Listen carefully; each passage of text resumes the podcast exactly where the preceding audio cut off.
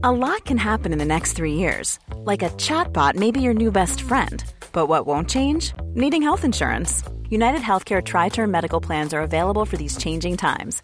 Underwritten by Golden Rule Insurance Company, they offer budget friendly, flexible coverage for people who are in between jobs or missed open enrollment. The plans last nearly three years in some states, with access to a nationwide network of doctors and hospitals. So, for whatever tomorrow brings, United Healthcare Tri Term Medical Plans may be for you. Learn more at uh1.com.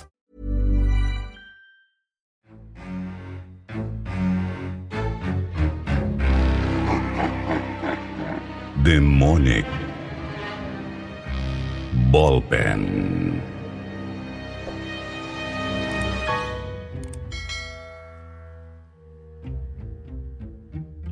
Kumusta, Sir Jupiter? Ako po si Rowena, 26 years old ng Nueva Vizcaya. Sumulat ako para ibahagi ang kakaiba kong karanasan tungkol sa isang ballpen na hindi ko dapat pinulot. Kung alam ko lang kasing may sa demonyo pala yun, hinding hindi ko yun kukunin. Ayoko naman kasing makapanakit kahit puno ng hinanakit ang puso ko. Pasado alas 7 ng gabi noon, July 2022. Walang bituin ang maulang langit. Latang-lata na ako sa sakayan pa lang ng bus.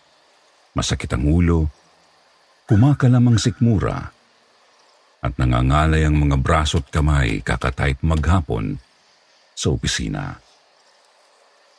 Basang-basa ang katawan sa pinaghalong ulan at pawis. Mahigit isang oras na rin naghihintay ng masasakyang bus sa ilalim ng ulan. Wala nang lakas para makipagpatintero sa ibang mga pasaherong sasakay. Nakasakay lang ako nang ang konduktor na mismo ang tumawag sa akin. Isang tingin pa lang mukhang bibigay na yung bus sa kalumaan. Pero wala naman akong karapatang mag-inarte. Napasinghap na lang ako saka umakyat sa harapang pinto ng bus. Natanaw kong nasa bandang likod pa yung bakanting upuan. Mabilis akong naglakad kasi aandar na yung sasakyan. Ngunit bahagya akong natisod nang may natapakang kung ano sa sahig. Sa tabi na yon ng bakanting upuang nakita ko. Kaya naman pagkaupo ko, sinilip ko kung ano ang natapakang bagay. Doon ko unang nakita ang isang bagay na hindi ko na dapat kinuha. Isang ballpen. Itim tapos halatang vintage. Lumang-luma na kasi kung titingnan ang bakal na katawan. Pinulot ko ito at una kong napansin ang nakaukit na mga simbolong hindi ko maintindihan. May araw, buwan, pentagram, ulo ng demonyo, at iba pang mga hugis. Meron ding mga letra ng wikang hindi ko alam. Binuksan ko ang takip tsaka ako nakumpirmang ballpen nga iyon. Ang katakataka lang, napakatalas ng bakal ng panulat nito. Yung tipo ng talas na talagang makakasugat. Ibabalik ko na sana ang takip pero nasagi ng kanang hintuturo ko ang napakatalas na dulo ng ballpen. Agad akong nasugatan. Mababaw lang, ngunit nagtaka ako kasi mas marami kaysa karaniwan ang dugo. Naputo lang malalim kong pag-iisip ng may pasahirong uupo sa tabi ko. Ibinulsa ko ang ballpen sa pantalon umurong sa may bintana at pinunasan ng panyo ang daliring may sugat. Isiniksik ko ang katawan sa may bintana habang malayo ang tingin sa madilim na langit. Hindi ko na alam kung ilang minuto na akong nakatitig sa mga ulap habang tumatakbo ang bus. Basta sunod ko na lang na namalayang umiihip ang napakalamig na hangin. Nakapagtataka kasi sarado naman ng mga bintana. Maulan sa labas eh. Pero ramdam ko talaga ang napakalamig na hangin mula sa harap at likod ko. Bumagapang sa balat ko at nakapagpatayo pa sa balahibo ko sa batok. Medyo kinilabutan ako. Pero napapikit din dahil sa sarap nito sa pakiramdam. Sariwang sariwa kasi talaga. Kagaya ng hangin sa mga gubat o probinsya.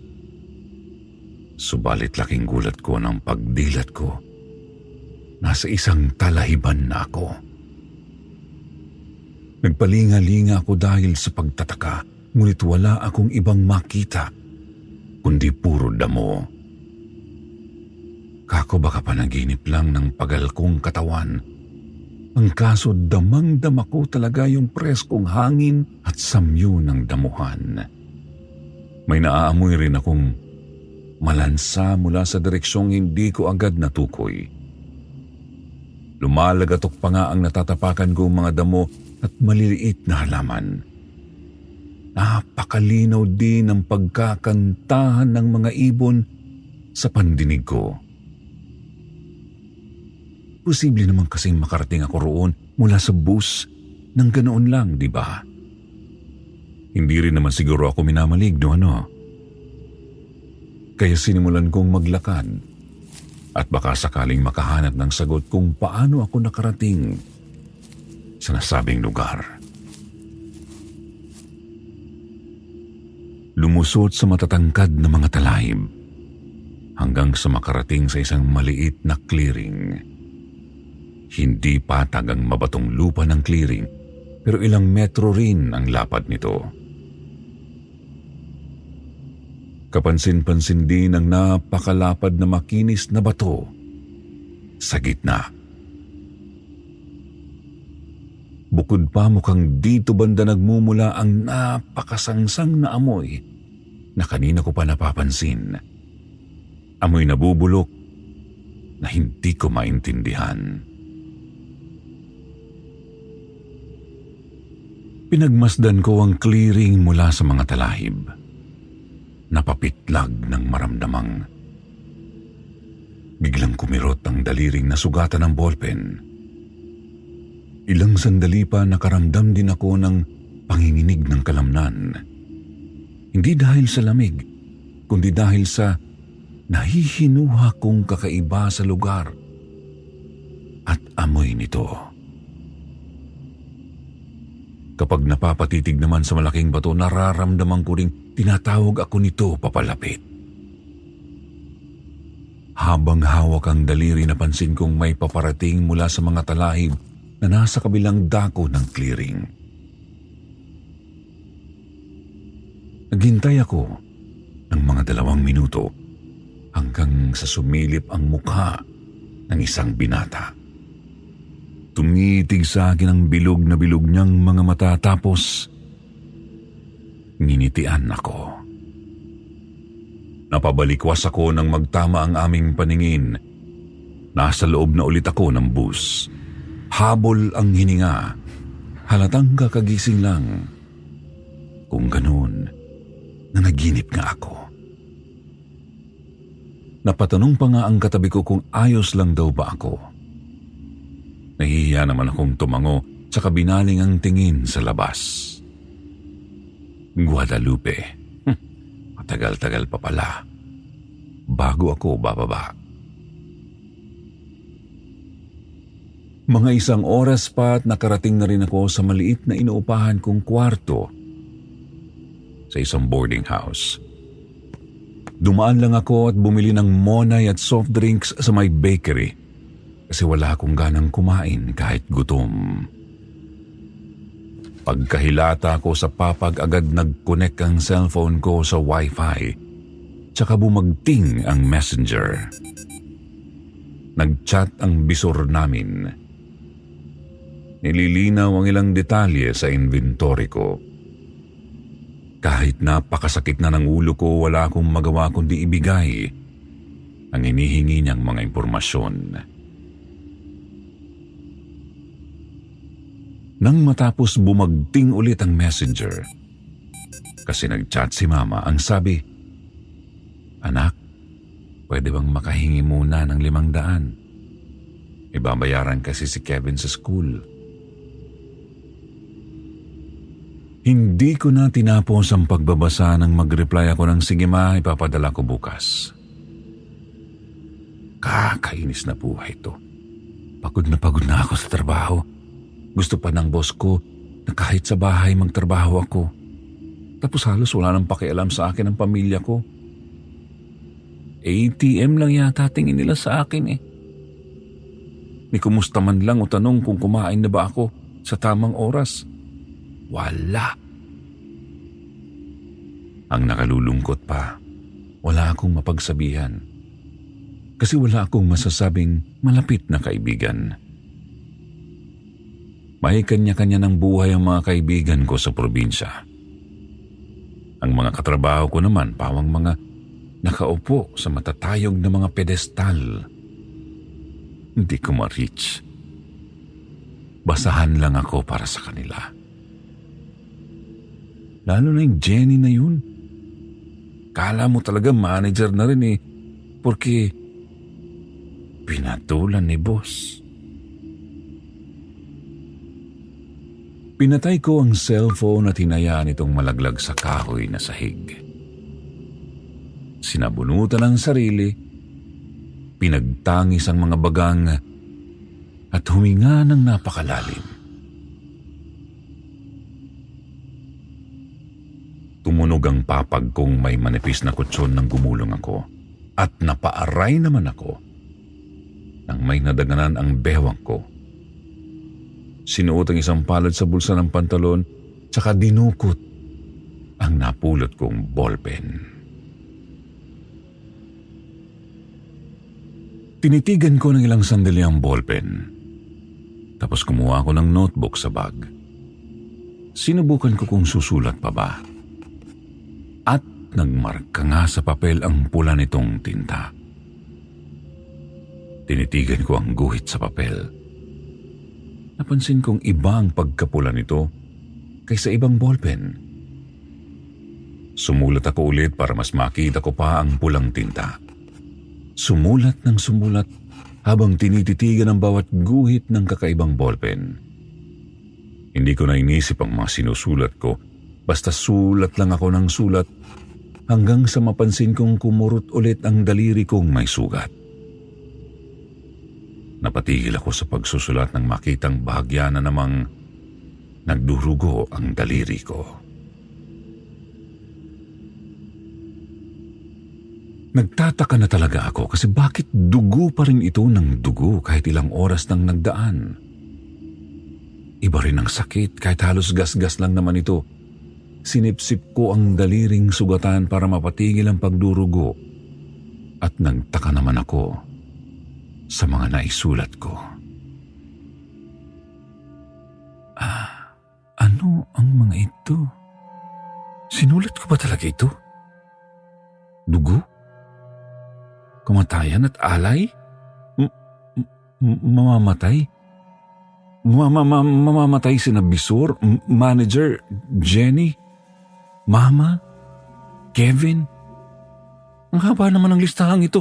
Halos lahat ng mga katrabaho ko nandirito. Kasama pa pati sila mama. Sila bang lahat mamamatay? Hindi naman ako masamang tao eh. Hindi ko kayang pumatay. Lalo na kung mahal ko sa buhay. Anong ibig sabihin nito? Anong kademonyo ang pumasok sa isip ko habang nagsusulat? Napatingin ako sa lumang ballpen na nakalapag sa tabi ng notebook.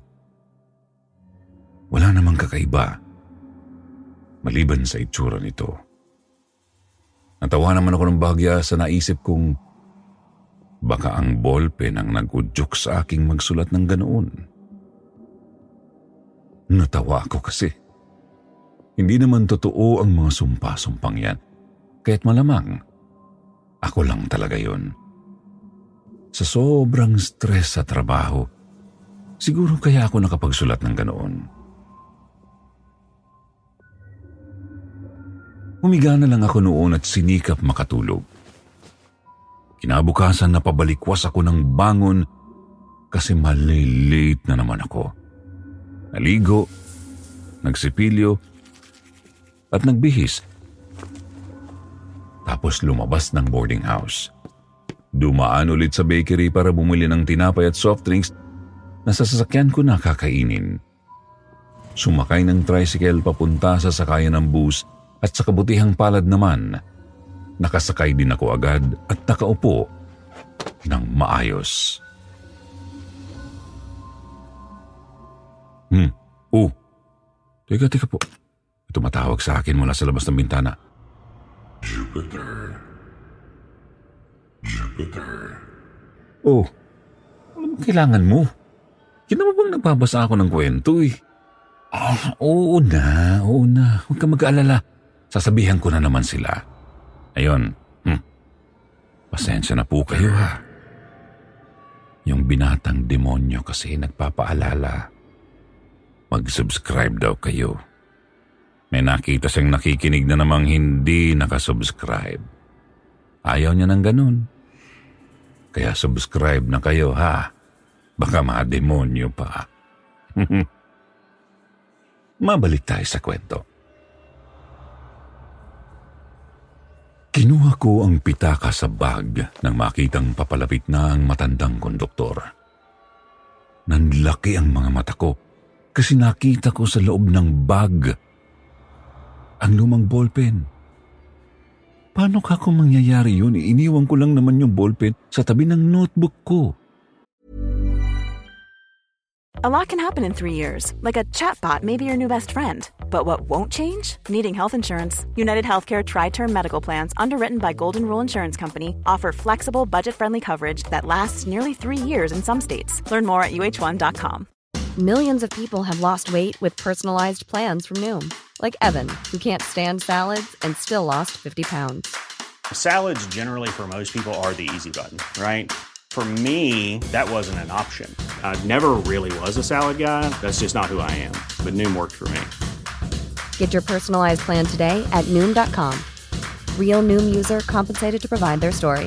In four weeks, the typical Noom user can expect to lose one to two pounds per week. Individual results may vary. Naroroon lang dapat yun sa side table ko kaya paano yung nakarating sa loob ng bag ko? Namalayan ko na lang na nasa harap ko na ang konduktor. Nabitawan ko ang ballpen pero hinayaan ko muna para makakuha ng pambayad.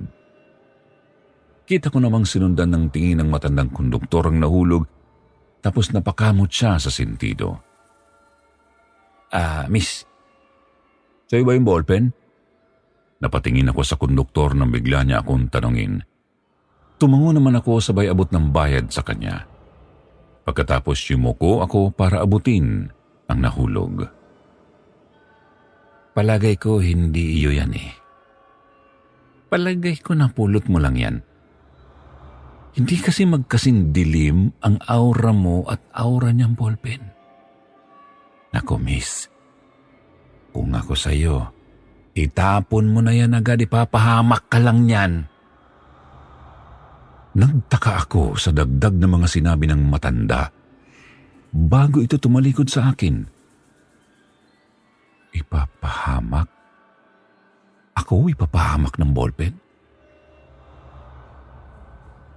Tinitigan ko na naman ang hawak kong ballpen at naalala ang nangyari ng nagdaang gabi. Naalala ko rin ang pagtataka kung paano iyon nakarating sa bag ko. Tinitigan ko pa itong lalo at napako ang mga mata ko sa nakaukit na hugis ulo ng demonyo.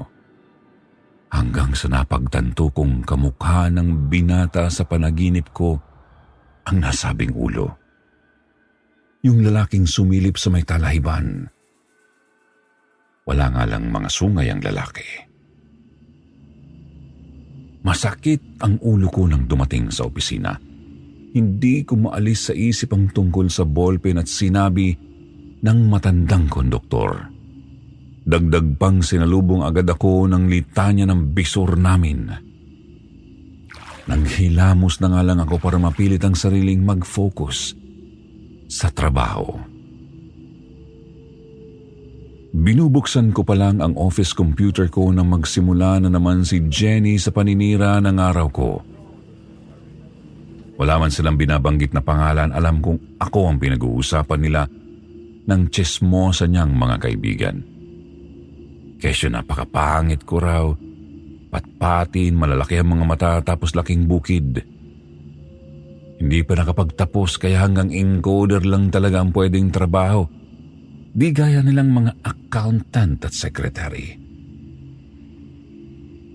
Pinipilit ko silang huwag pansinin. Kaso sadyang sinasagad nila ako. Nanahimik lang sila nang magtrabaho na. Pero balik na naman ng mag-lunch break. Pati nga sina mama, papa at ang mga kapatid ko pinapatungkulan na rin nila. Pagkatapos sina manager naman, sa akin tinatambak lahat ng mga gawain kahit yung mga hindi nasaklaw ng trabaho ko. At kapag may mali sa team namin, ako ang sinisisi kahit hindi naman ako ang may kasalanan. Nakakapikon na. Nakakainis na. Nakakapagod na. Pagod na pagod na ako. Pero wala akong magawa. Kundi itambak lahat ng sama ng loob sa damdamin ko. Wala eh. Si dumalaman kasi ako. Simpleng empleyado lang na walang halaga sa kahit sino. Wala akong magawa kundi ibuhos sa mga pahina ng notebook lahat ng nilalaman ng kalooban ko. Pagka-uwi ko sa boarding house, sulat lang ako ng sulat gamit ang pulang tinta ng lumang ballpen. Matatapos din tong paghihirap ko. Mamamatay kayong lahat. Mamamatay kayo. Lalo ka na, Jenny. Mamamatay ka rin. Isusulat ko ang kamatayan mo sa mga pahina ng kwaderno at maging sa balat mo. Iuukit ko ang matalas na dulo ng ballpen sa balat mo. Wala akong pakialam kahit magsumigaw ka pa, umiyak at magmakaawa. Padadaluyin ko ang iyong dugo. Papainom ko sa ballpen para gawing tinta. Namalayan ko na lang ang sariling nasa gitna na naman ng clearing. Malamig pa rin ang hangin, ngunit nakapanginginig laman impis na sariwa.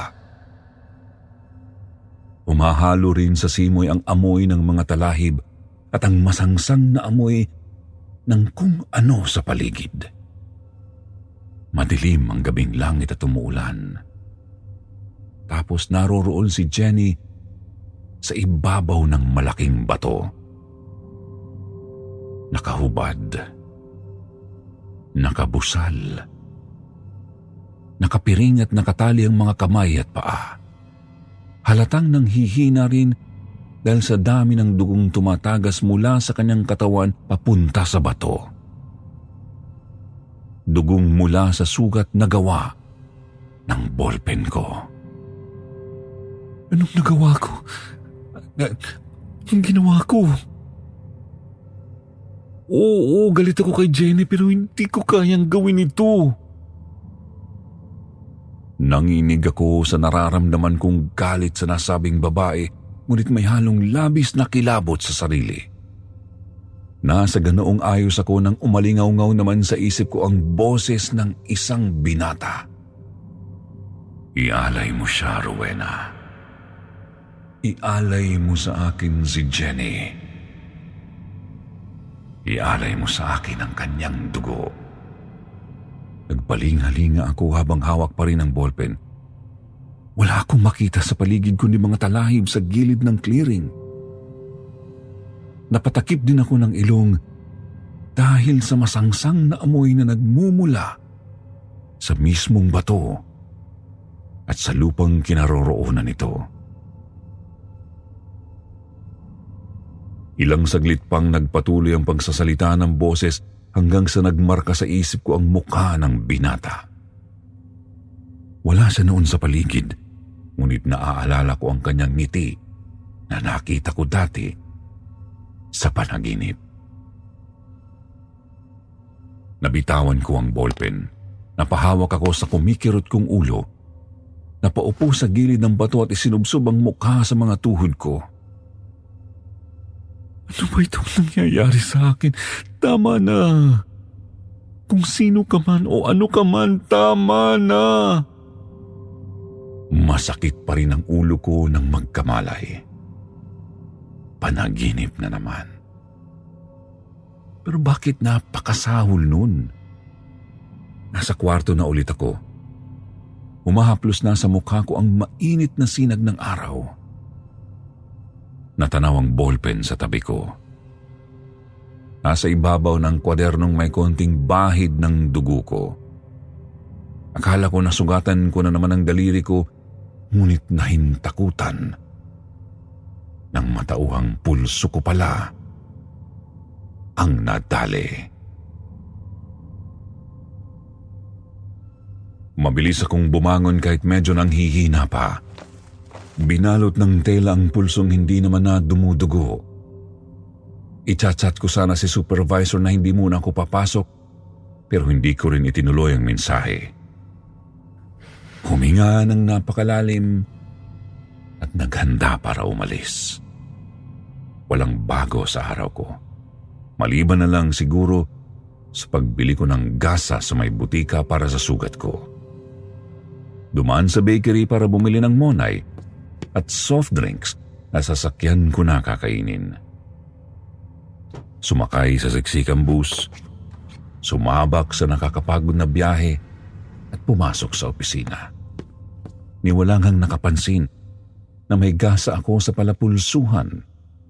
Binuksan ng computer at sinimulan ng trabaho.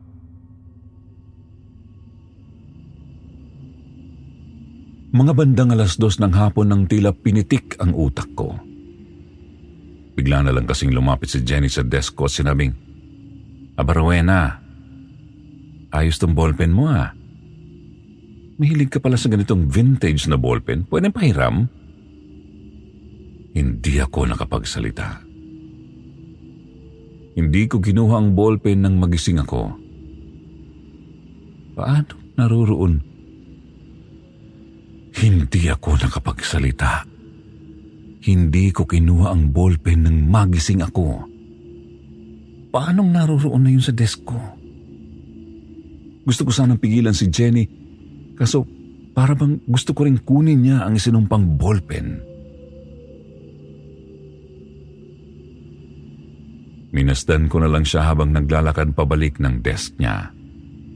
Minasdan ko lang siya habang binubuksan niya ang ballpen at nagsimulang magsulat. Ang nasa isip ko lang, Sige lang, Jenny. Gamitin mo ang ballpen. Gamitin mo lang.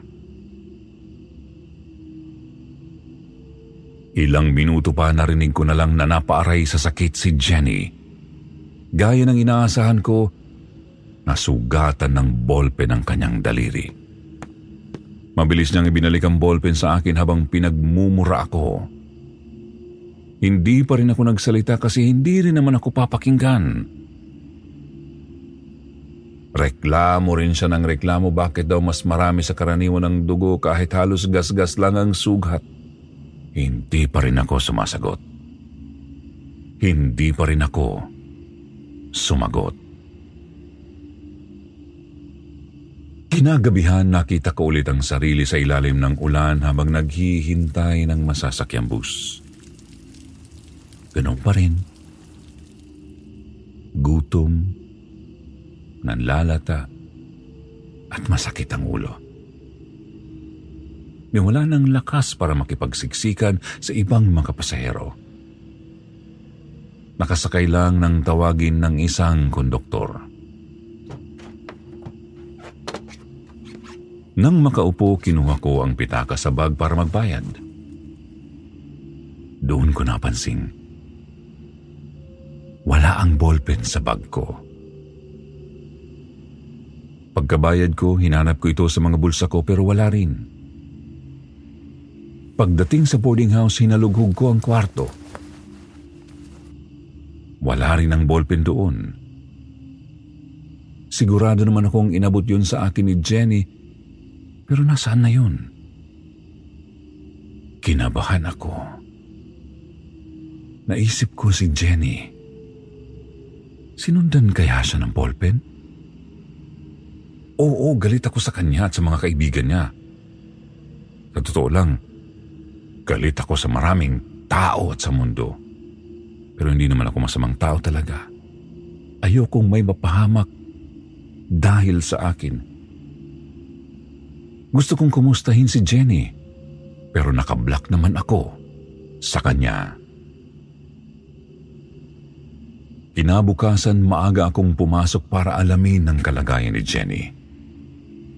Pagdating ko, agad kong napansing wala nga siya roon. Maging si manager na jowa ni Jenny, wala rin. Sabi ni supervisor, na ospital daw ang babae kasi inatake nang di pa natutukoy na salarin. Natagpuan na lang daw ito sa kanyang kama na nakahubad, nakabusal, nakapiring, Nakatali ang mga kamay at paa at puno ng sugat sa buong katawan. Ang panaginip ko, nagkatotoo ba? Hindi ko alam. Basta napayuko na lang ako habang nakikinig sa sinasabi ng bisor namin sa amin.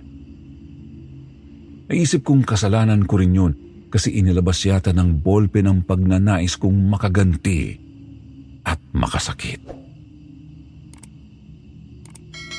Ilang araw akong wala sa sarili habang iniisip kung anong sumpa ba talaga meron ng ballpen. Ballpen na hindi ko na rin nakita simula nung ibinalik yun sa akin ni Jenny. Si Jenny naman nakarecover din sa mga sugat na natamo. Ngunit parang ibang tao na nang pumasok sa opisina. Hindi na halos kumikibo tapos naging magugulatin na rin. Kita rin ang mangilan-ngilang markang iniwan ng kanyang mga sugat parehong pareho sa mga guhit sa kwaderno ko. At ako, inintay ko lang ang sahod tapos nag-resign na ako. Kung tutusin, AWOL ang ginawa ko. Kasi hindi ko na hinintay na maaprubahan ng resignation ko. Agad akong umuwi sa amin sa Nueva Vizcaya para magpahinga muna bago sumabak ulit sa ibang trabaho. Gaya ng inaasahan, pinagalitan ako ni Mama. Kasi bawas income eh. Mabuti na lang at naintindihan naman ako ni Papa. Kaya kahit paano, kumaan-gaan din ang pakiramdam ko. Sa ngayon, eto ako, umaasa na sana maging maayos na ang susunod kong pakikipagsapalaran sa syudad. Sana, hindi ko na makita ulit ang isinumpang ballpen. Hanggang dito na lang po. Salamat sa pagbabasa ng aking kwento.